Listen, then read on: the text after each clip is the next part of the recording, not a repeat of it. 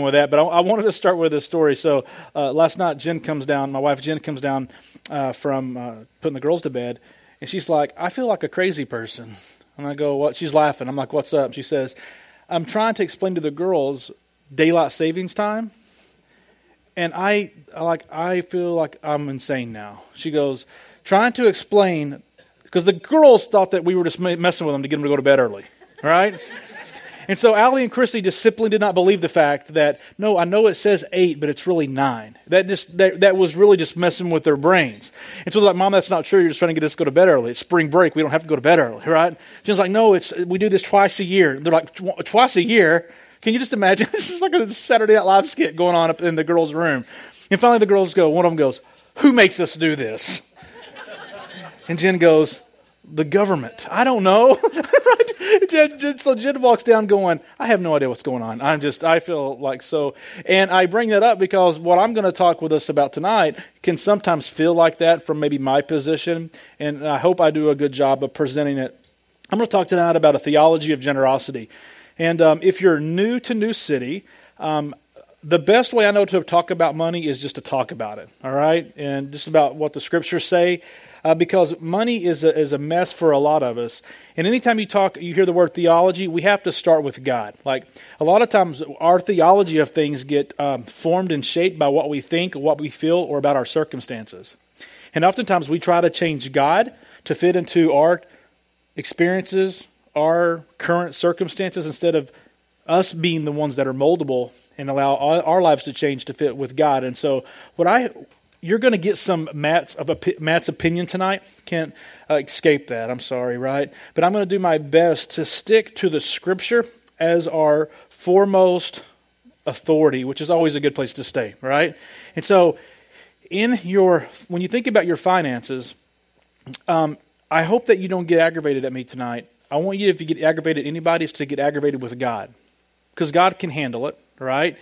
But here's the thing um, we, we've been in two months of, uh, you don't know this, but I, I set out a two month series, The Rest of God, and now We Greater Than Me, because there's two words that I hear way too often, and it's the two words are I can't.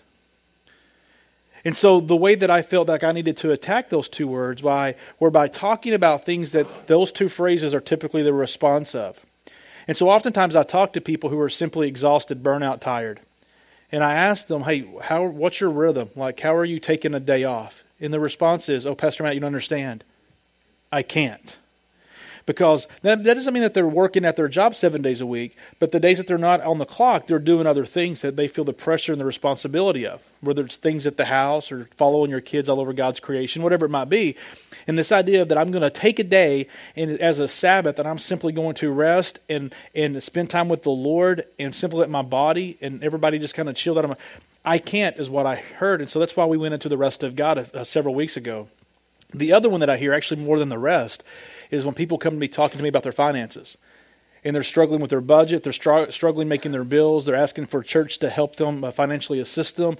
Uh, sometimes they ask me if I can help personally uh, financially help them uh, get through this tough spot that they're in. And I'm okay with those things, and the church does that sort of thing uh, quite a bit, actually. We have a compassion ministry. But the reason when I begin to press in about, hey, what is your plan going forward? Like, what? tell me what your uh, theology of generosity, like, well, I can't well, why don't you tell me what your generosity is? Well, I'd like to be generous, but I just can't. And they tell me, and so, like, here's the thing you can, right? You, you can. And that's where I want to get you to, to talk to that. My heart is yours. That's a song we just sang, right? And so tonight, um, giving, much as Sabbath, is a heart issue more than it's a wallet issue or a bank account issue. Now, you may not believe me just yet, but uh, I'm going to do my best to kind of walk you through that. So let's start here. The first thing first the first thing we talk about when we talk about a theology of generosity is God is generous, first and foremost.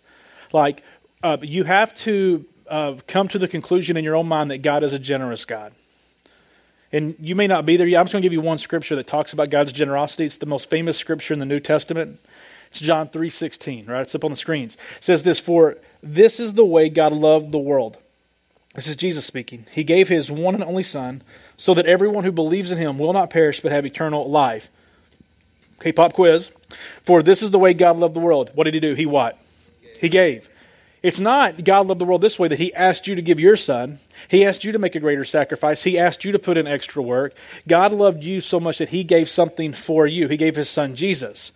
And Jesus was extremely generous, right? We're going to celebrate tonight at the end by taking communion, reflecting on Jesus' great generosity to us, right, by giving His life. But He was generous in His life. And so we serve and we start with a, that God is a generous God. He loves to give. Okay? Now, the next one may throw you off, okay? Because the next part of this theology that I want to walk you through is that you are generous. Right? You are generous. Now, I, I, I didn't misspeak. I didn't mean to say you want to be generous. I'm saying that you, at your core, are generous. Now, you may not feel that way, right? You may feel like you're not generous at all. You wish you could be more generous, or you wish you were, maybe you feel like you're honestly a stingy person and you wish you weren't, but you are. But here's, here's where I'm going to go at you. Look at Genesis chapter 1. Then God said, Let us make human beings in our image to be like us. So God created human beings in his own image. In the image of God, he created them, male and female. He created them. If God is generous, and then God creates us in, in, in, his image to be like him, then guess what? There is something within you, in your very DNA, in the core of you, that is also generous. Now, I want to give you a, a, something that I journaled this week as I was preparing for you. Uh, I just want to read it to you. Uh, and so this is like my quote. I know it's weird to quote yourself, but I wanted you to read this, all right? This is what I feel like is my responsibility. It is not my responsibility to put generosity inside you this afternoon. That's not what I'm about. My responsibility is to understand that you have it, that it's there. It is my responsibility to pull it out of you.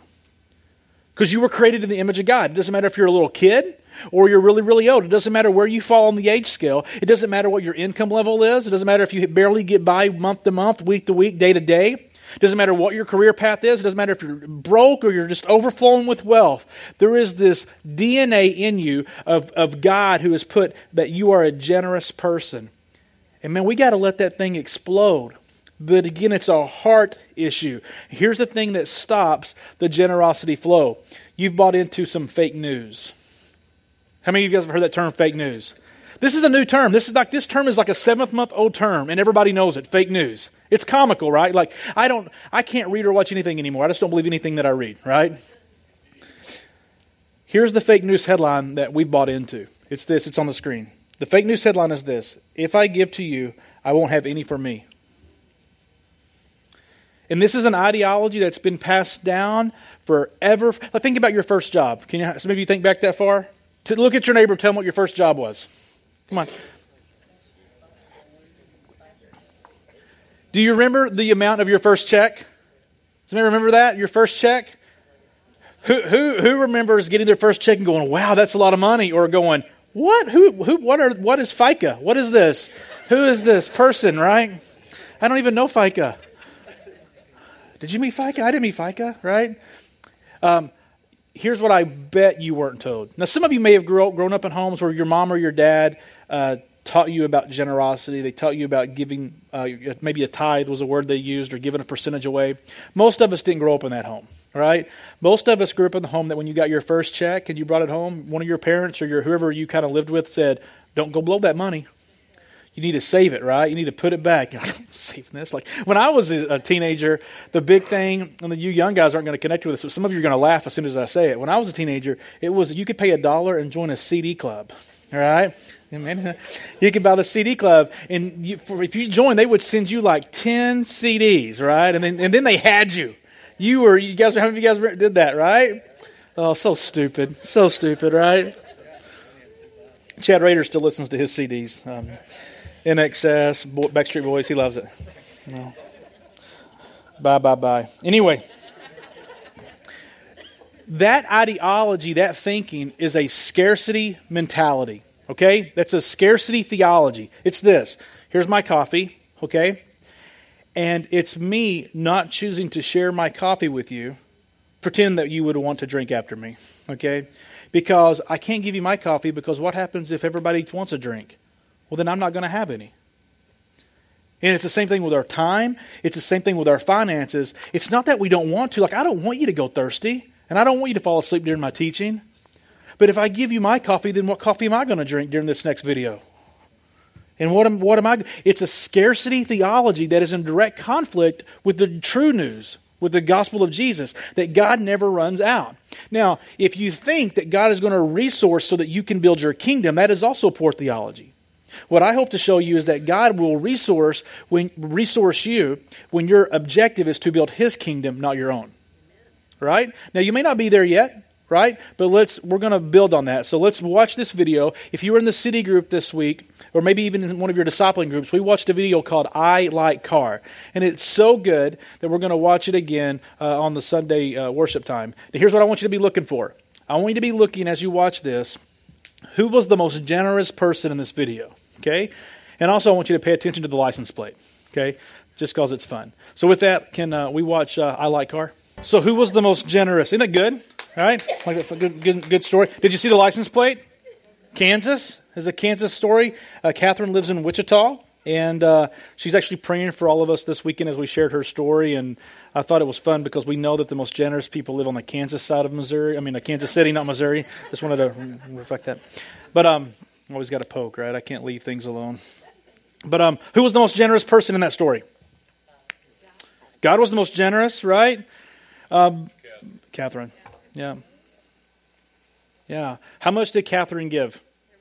She gave it all, right? Now, the other folks did a, a great, fun, generous thing by buying her a car, but she gave all of it away to someone that, you know what? I, I think Catherine was a believer, right? She prays for people.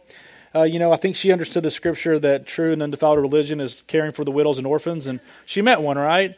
And here she is saving for something that is not a bad thing. She's trying to save up money for her car that's broken, has five grand, and she and she gives it away, right? Man, what kind of faith is that? Uh, what I loved about it is her honesty. Also, was saying, "Did I do the right thing?" Right? That man, that I was going to use that for my car, and I simply gave it away. Fake news would tell you, man, she did a bonehead move. She, she did something. But in God's economy, it works completely different, right? When you step out and we're generous towards the things that God asks you in your heart to do, right? Then man, he is never going to let you down. I want to give you some scriptures this afternoon. Proverbs 11, 24. See how this goes in direct conflict with the ideology that many of us have of scarcity, that I will run out if I'm not careful. I better protect my income because it's going to run out. Proverbs 11, 24 says, One person is generous and yet grows more wealthy, but another withholds more than he should and comes to poverty. A generous person will be enriched, and the one who provides water for others will himself be satisfied. That makes no sense. I mean, come on, right? I know you're in church and, oh, it's in the Bible, so I have to nod my head yes and say amen, right? But that, that makes no sense because that's not how we operate. We operate in the world where if I give, how's that going to make me more wealthy? No, I get more wealthy by having interest build up and uh, continue to increase, increase. And then one day I get to retire and I get to live on a beach with palm trees and coconuts in a Speedo. I know, that's my dream. Okay. Now this next one is is the that's really not my dream. I need mountains. Keep the speedo, but mountains, no palm trees. Um, I told you it's five o'clock. All right, so somewhere. Um, this next passage is one that a lot of uh, pastors use as the go-to scripture to get you guys to tithe. Okay, and I'm not that's not my point of it, but I do want to make an observation. It's Malachi chapter 3. I encourage you to read this is the last not in um not in um gosh, uh, order, what do you call it? chronological order, it's not the last book of the Old Testament, but in your Bible uh, is the last book of the Old Testament, Malachi, chapter 3. I would encourage you to read this because it's a really interesting chapter. But this is what it says Bring the entire tithe, and I put in parentheses 10% because words are important. And sometimes I think we might be guilty of saying, oh, I'm a tither, which that's your way of saying I like to give. But a tithe is when you give 10% of your income. So if you give 5% of your income, that's great, but it's not a tithe. Okay, so words are important. So here God says, Bring the entire tithe into the storehouse so that there may be food in my temple. This is one of the few times in Scripture, if not the only time, where you see God saying, Test me, try me, I dare you. Test me in this matter, says the Lord, who rules over all, to see if I will not open for you the windows of heaven and pour out for you a blessing until there is no room for it all. Then I will, I love this one, because he's just talked about returning your blessing to you, but now he's going to talk about the things that you actually oversee. Now, you, I know very few of you are farmers, if anyone, but think about what you oversee. Think about your, uh, your if you're in sales or uh, your campaigns, your, your, whatever it is that you kind of have responsibility over, where there's always obstacles, right? Like we're in charge of doing stuff. Notice this. Talking again about this, bring the entire tithe. Then I will stop the plague from running your crops, and the vine will not lose its fruit before harvest, says the Lord who rules over all. All nations will call you happy, for you are for you indeed will live in a delightful land, says the Lord who rules over all. Now, that's not Matt Miller's interpretation of Malachi 3:10. I just read to you Malachi 3:10. You get to unpack it as an adult on what you should do with that. I want to give you this other thing that I journaled this week. Would you guys read this with me a little a quote from me.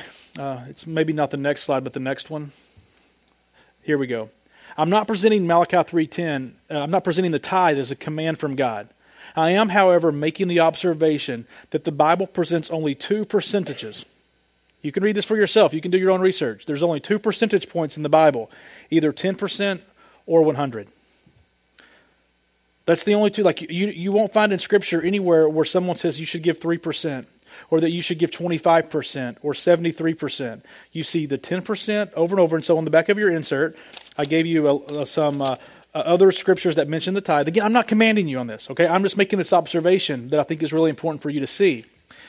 My observation would be this as you're being thoughtful on how you choose to be generous, I would say you might consider allowing your amount to fall somewhere between 10% and 100 because that's the two percentage points that you find in the scriptures. Some of you have said to me in different ways and different occasions, Matt, the tithe is an Old Testament idea, it's not a New Testament teaching. And I'm like, you're absolutely right. If you want to be like to the letter true, because Jesus doesn't ask for 10%, he asks for all. And so if you want to give 100% of your income away, fantastic, right? But I think starting out with 10% would be a safe, good place to begin this journey, right? Now, to do that, scares the snot out of most people on planet Earth, right? Again, because, Matt, if I do that, I'm going to run out. I'm going to run out if I begin to do this. And that's what I would say. Do you trust God enough with what He says in His Word? Right? And I would invite you, honestly, I would invite you to do your own. Like you're going to see another scripture here in a second where you where it's where you're going to hear me say and read, uh, decide in your heart. But I want to give you two tithing truths. Okay, these are two tithing truths. Number one, Making more money has little effect on increasing your generosity. Meaning, if somewhere in your mind and heart you say, well, once I get that promotion, or once I do this, or once my income gets to this point, then I will start tithing, here's the truth it won't. You'll just spend more money. Instead of getting the Jeep Wrangler, you'll get the Jeep Rubicon, right? I mean, you'll get bigger tires, or you'll get the, the new furnace. I mean, there's always some, something's going to break, right? And you'll end up getting. Here's another one God's favor always follows. And I think this is the most important one. Here's what we want. And if I get a little riled up, it's just because I, in my position, so many people talk to me about their financial woes. And it's because they're doing money their own way and they refuse to go God's way. And I'm not talking about people who are far from God. I'm talking about church people. I'm talking about people who've been in church most of their life and they're like, hey, I'm struggling with this. Well, have you tried on God's way or are you still kind of doing your own economic system on what you choose to give? Because I was, I was talking, this is what I was thinking this afternoon. Because this morning, you know, there's this pressure, and I'm not whining, maybe a little, but uh, there's this pressure from this position where I have to present sometimes harder things. And when I get off the pulpit, I, am like, oh man, did I say that too hard? I mean, I, I, I, just beat myself up, right? My insecurities kick in. I really blew that. And, but, but here's what I here's what I see often: is you have three buckets. You have the bucket over here that says I'm going to do whatever I want. Okay, and then the third bucket, we're going to skip bucket two. The third bucket is the bucket that says I'm going to do exactly what God says. We typically land in bucket two, which is I'm going to form my own thing with a little bit of what I want to do and a little bit of what God wants to do. And somehow think that somehow God is going to bless it just like if I was in bucket three. And so we live in bucket two, spiritually spinning, right? What it is that we want to do, but just enough that we think God will be okay with it. We'll sneak one by, oh God, right? But then you get frustrated when we don't receive all of the windows of blessings from heaven. Because it's really scary. I'm just being honest with you. It's scary to go to bucket number three and completely just trust God and what God says. Like going back to the Sabbath. You mean you want me to take a full day off and not try to work business deals? Yeah, that's what he says. You want me to give, and again, I'm not commanding, I'm just making the observation of Scripture. You want me to give this percentage at least of my income away? Now, I will say this because um, I've done this long enough to understand that there are pastors who take advantage of people and their money. All right?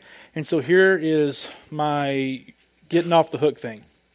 If the I can't be the reason that if like if you're even considering this, then somewhere in your head you think, oh, this is just Matt making a money grab. This is just that pastor trying to get more money to build this new city thing. Here's what I love, right? This chubby bald guy won't be the excuse that you're not going to be generous. So until you can trust me and maybe New City with giving that tithe or that percentage that you decide on, give it somewhere else. Give it to the family on the street that you maybe a neighbor Give it to somebody you work with that you know is struggling. Give it to a charity that you love and want to support. And I'm going to work, honestly, I'm going to work to earn your trust so that when you give here, you can give here with a smile and trust us. But I'm okay if you're not there yet, right?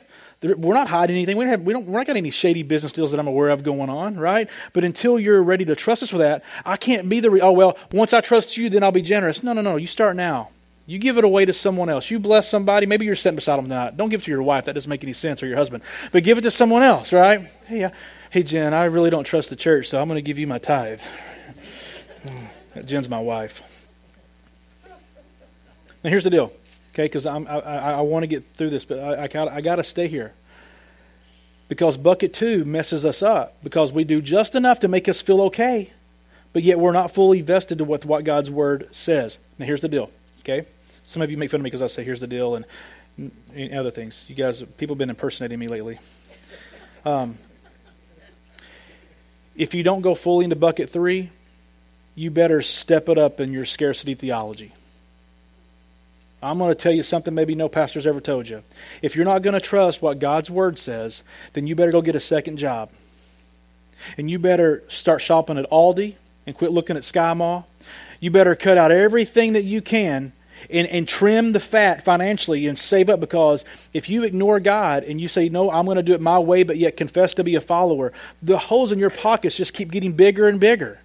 And you're never going to catch up. I'm telling you, if you're going to have the scarcity uh, ideology that what you have is going to run out, not just in your money, but in everything that you do, instead of saying that everything I have is God's, and I'm building God's kingdom, then you better get to work. You better be watching that 401k. You better be watching your stock markets and your investment. You, I mean, you can't like you can't say, "Hey, I'm, I'm going to stay over here and kind of manage my own thing and do it my own way," and then somehow expect God to give you all of these things that we're about to read. Because when it hits the fan and you're frustrated, you can't then shake your fist at heaven and say, God, why? Well, no, no, no. It's on you, buddy. I've, I've asked you, I've chased you. How many times has Matt Miller got to tell you?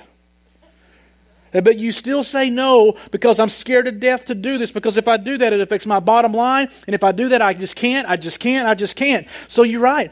You can't, I won't. Man, if I could just get you to trust God on this deal. If you follow me and my family around, we're tithe plusers, right? What's that mean? We, my wife and I, we tithe on any amount of money that we get. If it's a paycheck, if my mom Miller sends me $100, 10 of it's going is being given away. We, we're so crazy, we even tithe off our income tax return. Right? That's crazy, right? You're like, what? That's yeah, we tithe off. Because why? We cannot give God. And God hasn't dropped us yet. 13 years of marriage, God hasn't dropped us yet. Following Jesus for 20 years, God hasn't dropped me yet. You just cannot give Him. Now, I said tithe plus, and this is just what we do. You're welcome to follow our lead. 10%, no question asked, of everything we make comes back to New City. That's what we choose to do right? Anything above that, we get to do whatever we want. Like if we're giving 13% of our income away, that 3%, I can do whatever we want with it. We might give it to you, might give it to the stranger, might just we just have fun with that. It's God money, right? Just carry it around or we know we have access to it, and if we see somebody in need, hey, we want to give you this. That's that's how that's how we roll. Right? Now here's why we live like that. Luke 6:38. This is Jesus speaking. So if you haven't, if you've had enough of Matt Miller and his opinion, let's get back to what Jesus says now. Jesus says, "Give, and you won't have." Come on, come on, read with me. Give, and you will Okay, good. So that's what Jesus says. But he but it's not even that. It goes even deeper. Notice this. This is Jesus, the Son of God, the author of truth, the one who saves us and redeems us. He says, "Your gift will return to you in full, pressed down, shaken together to make room for more, running over and poured into your lap. The amount you give will determine the amount you get back."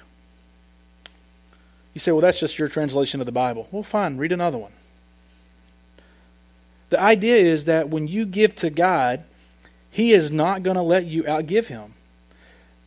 Notice I didn't say if you go by that boat and you're trying to build your kingdom and build your wealth, build your assets, and to make people drive by your house and go, wow. That's different when you're investing into God's kingdom. He's going to bless the snot out of you. Um, let's let's skip Matthew six thirty three. Let's look at 2 Corinthians nine six through eleven.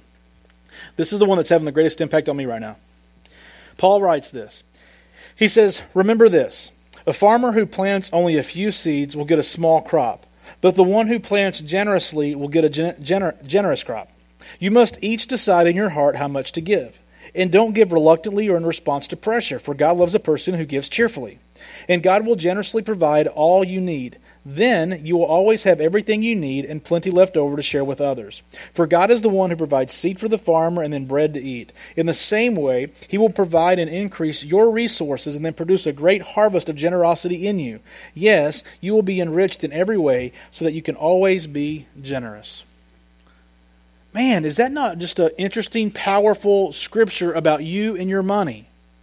about you and the things that you have control over. Can I make some observations with you from uh, 2 Corinthians 9? I got six of them here. Number one, if you want a bigger harvest, I must sow more seed.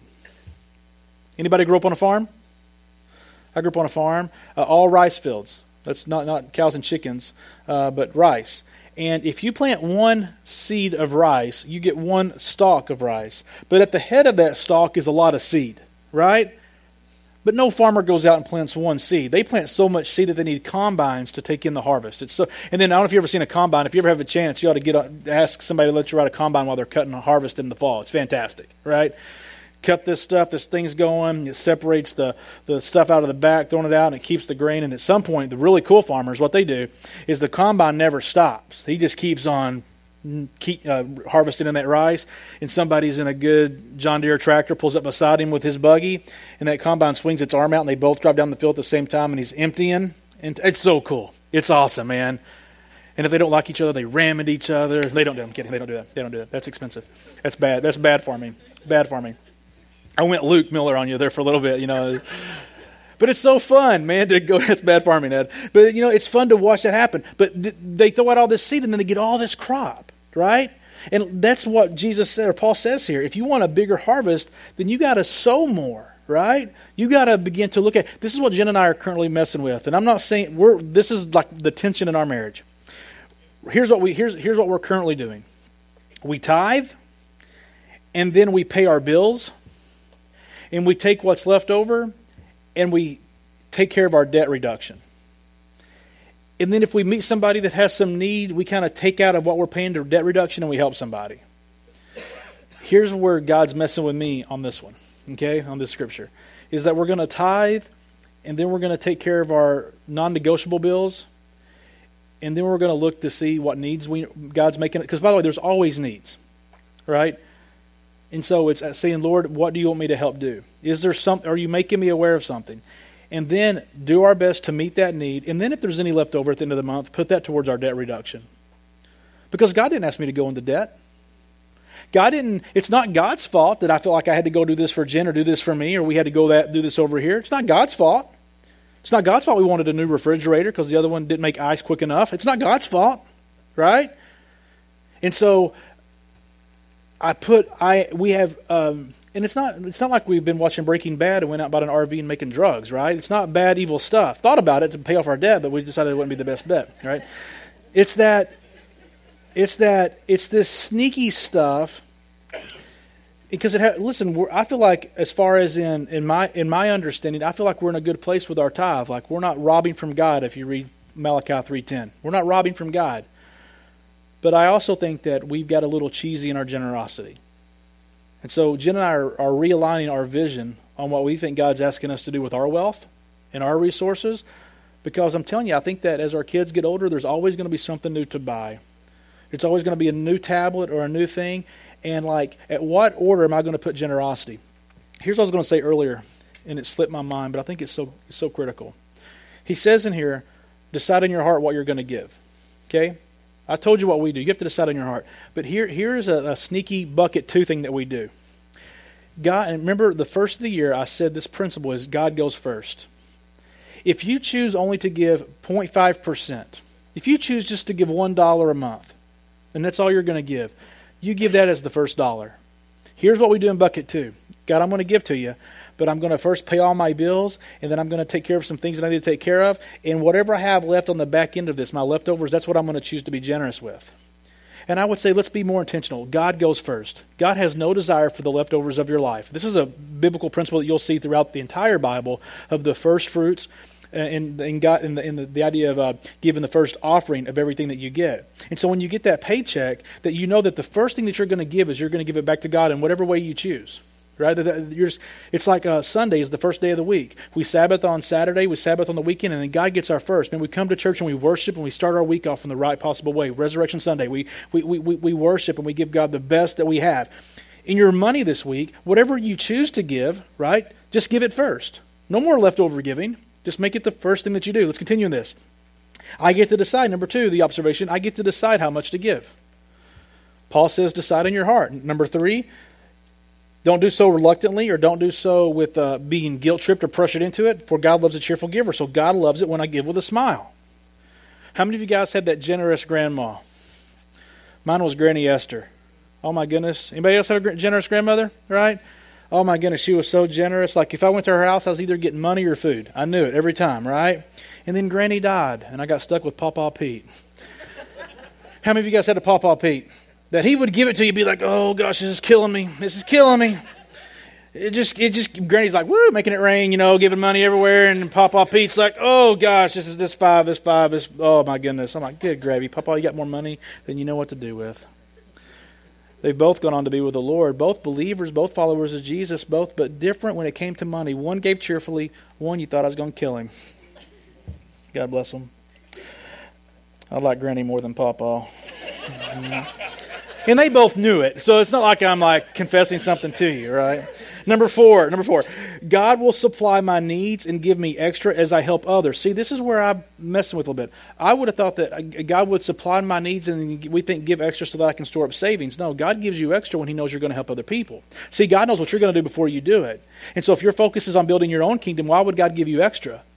But if you're about helping other people and seeing how you can bless folks, then I think, I think what you might find when you begin to be a blessing in the world in which you live, that you might find it weird how God begins to bring extra resources your way because He knows He can trust you with them. Number five, God is my provider. Here's your generosity prompt for the night. Okay? Here's your generosity prompt. No matter what you do for the rest of the night, give God credit for it. When you, if you have children and you pick your kids up out of Kid City, God, thank you for my kids when you get in the car, even if you hate your car, God, thank you the fact that I have a car to drive, right? Hey, God, thank you that we have this facility to be able to worship in, right? Father, thank you for my friends that are here. Thank you for if you were able to go out and have dinner tonight. God, thank you. Uh, thank you for that I have the resources to sit down and have food. If you're going to go home and eat leftovers, thank you that this food's edible, right? Just whatever it is, right? Just have an attitude of gratitude. Notice what it says that for God is the one who provides seed for the farmer and then bread to eat. Like it's all from God. And when you begin to see everything in life as a gift from God, it really begins to change your, your thinking. Number six, God gives to me so that I can always be generous. Man, I love this one. Notice this last scripture. Yes, you will be enriched in every way so that you can always be generous. You cannot outgive God. You just simply cannot outgive Him. He won't let you I thought fun uh, tonight. Uh, Clay Nairn, he and his wife Lisa went to Fonterra's after uh, after church this morning, and they went to pay their bill. And Greg Peterson was sneaky and paid for it before them. Another guy who attends here, he'd been over there with a guy named Roger, and so he bought the Nairns uh, lunch, which was awesome, right? But Lisa was so inspired by that that there was a table sitting next to them, a family of six, four little kids. And, Clay said, man, the kids were well behaved, and he, they even noticed they blessed their food before they ate. And Lisa said, I want to pay for their food. right? And the uh, Clay said the waitress was like, "What's going on?" Right? this is crazy. You guys better tip still, all right? I get this. But you know, the uh, Michelle and uh, Mike, they were at Taco Bell last week, and uh, you guys might have read that on Facebook after we talked about the four phases of love. And they go to pay for their food, and it wasn't as good as Fonterra's Mexican food, but it was still good Mexican food, right? I mean, so but some they, somebody paid you know, and it was just, it was timely for them. Like the ways of that generosity just blesses people. You can't outgive God. He will enrich you so that you can always be a blessing for someone else. But again, if your idea is, hey, God, give me more so that I can build my kingdom, I don't think God will resource that. But if you're like, you know what, I'm going to give and I'm going to give and I'm going to give and I'm going to be a blessing to people, I think you might find it really, really fun. I'm going to invite the band to come back up. And man, was the worship team not really good this this this this afternoon? Just the first two songs, but they did a great job. And um, we're going to do two more songs, and we're going to have communion in a moment. But um, here's the last point: each time you give, it is an opportunity for worship. Man, this is really really key, guys. If you give by texting, or you give by the app, or if you drop money into the plate, or a check into the offering bucket, whatever it is don't let that moment skip by you. Don't be just punching buttons and don't just be like like when you drop that in there, let it be God, this is this is my offering. Father, this is me putting you first. Jesus, I love you this much. God, thank you that I'm able to give. But it's an act, it's an act of worship. It's like if you were here the first two songs and you kind of just were standing here like you were here but you weren't. Man, don't let that happen this time this is an opportunity to give God praise and gratitude for who He is in your life. We're going to take communion in just a moment. And tonight we're going to do a little different in the fact that I'm not going to lead you through it. This is me leading you through it right now. And so when the band starts in a few moments, I'm going to we have uh, two tables, one in the front, I mean two in the front, two in the back, and go get you um, a cup and the and the bread. And when you're ready in the worship, take communion on your own. But but here's what communion is. And I'll start it like this Aren't we grateful that Jesus was extremely generous? And that he gave 100% of his life and not like 3%, like here, take a pinky? You know? He gave every bit of his life for you and I. Now, I don't want to just breeze past this so that we can get into this worship song. I've got a, a young lady from Vietnam who's staying with us. Her name is Zen. And she's really helped me slow down and make sure that I process things right because she has zero biblical foundation. And sometimes I think we make the assumption that you know what I know, or you know I know you know what your neighbor knows, or maybe you don't. But here's what took place. It was the last few days of Jesus' life, and Jesus knew that his destination was the cross. Because all throughout the Old Testament, there is this idea that there has to be a sacrifice to be the atonement for the sins of the people. And that's what Jesus has called God's perfect lamb, the Lamb of God. And Jesus knew that his destiny was to come and to give his life for the ransom of all of us. And so, as they approach this Passover, he's got uh, sitting at a table and he's got his best buddies around him. And he picks up a, a loaf of bread and he breaks it and then he begins to distribute it. And as he passes it out to the guys sitting around the table, he says, Men, he says, This bread is going to represent my body, which is going to be broken for you. Now, at the time, they didn't understand it because Jesus was fine sitting right there with them around the table. But he says, I'm, I'm, I'm going to be beaten, I'm going to be bruised, but I am not going to tap out. And I'm not going to quit. And I'm not going to say stop because I want you to know that I love you. And I'm going to be broken for your benefit. And so every time from now on, whenever you take a piece of bread, whether it's at church or you're out to dinner and you and you and you feel bread, I want you to be reminded of my sacrifice for you. So tonight, in a moment, when you walk up to these tables, there's a little piece of bread. And what that is a reflection of is how Jesus loved you so much that he didn't stop the beatings. He didn't say quit. He didn't say I was just kidding, I'm really not the son of God. He endured. But it didn't stop at the beatings. He then took a cup. For them it was wine, we got juice for you. And he took the cup and he said, This cup from now on is a reflection of my blood that's going to be shed for you. And this is the gospel that this perfect lamb, this Jesus, went to a cross and he gave up his life. And as the blood drained from his body through the nail holes in his arms and his, in his hands and his feet, as the spear went into his side, that, that blood was a symbol that the atonement was done, that your sins are forgiven. Now, this is really key because some of you, even here today, that know the Jesus story, you're, you come into this room feeling guilty about maybe choices or decisions or actions that you've made. And the truth is this in the, under the blood of Christ, you've been forgiven. And so when you take that cup tonight, it's not about what you've done or what you haven't done, it's about what Jesus did for us.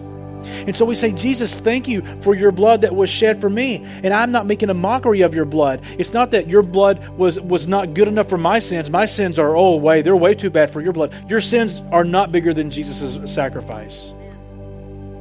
And so no matter how bad that is, you say, Lord, thank you for your sacrifice. And when I take this cup, I am reminded that I believe that you live, I believe that you died, and I believe that you resurrected from the grave. And you are the reason and the sole reason that I get to talk to the Father because I've been saved by the blood of Christ. Man, it's not just bread, and it's not, it's, man, it's extreme generosity. That while we were still in our mess, while we were still jacked up, while we were still sinners, Christ died for you. The third commandment is do not take the Lord's name in vain. That's way more than not saying GD. It's a reflection of how you represent God with your life. And when we take communion tonight, let's take the Lord's name with such authority and such love and such respect. We have that bread and we have that cup. We say, Jesus, thank you. We remember, and it impacts how we live our lives out there in the world. It doesn't just stop right here in this moment, it continues on. Amen. So, would you guys stand with me this evening? I want to pray for you, and I want to honor God through His sacrifice. So, Jesus, thank you that you were so generous with your life and how you healed and how you blessed, that you were so generous on the cross that you gave all. And Father, I just ask that tonight, as we take these elements, these reminders, that it would spur us on to continue to live for you because you died for us. It's in Jesus' name that we pray. Amen.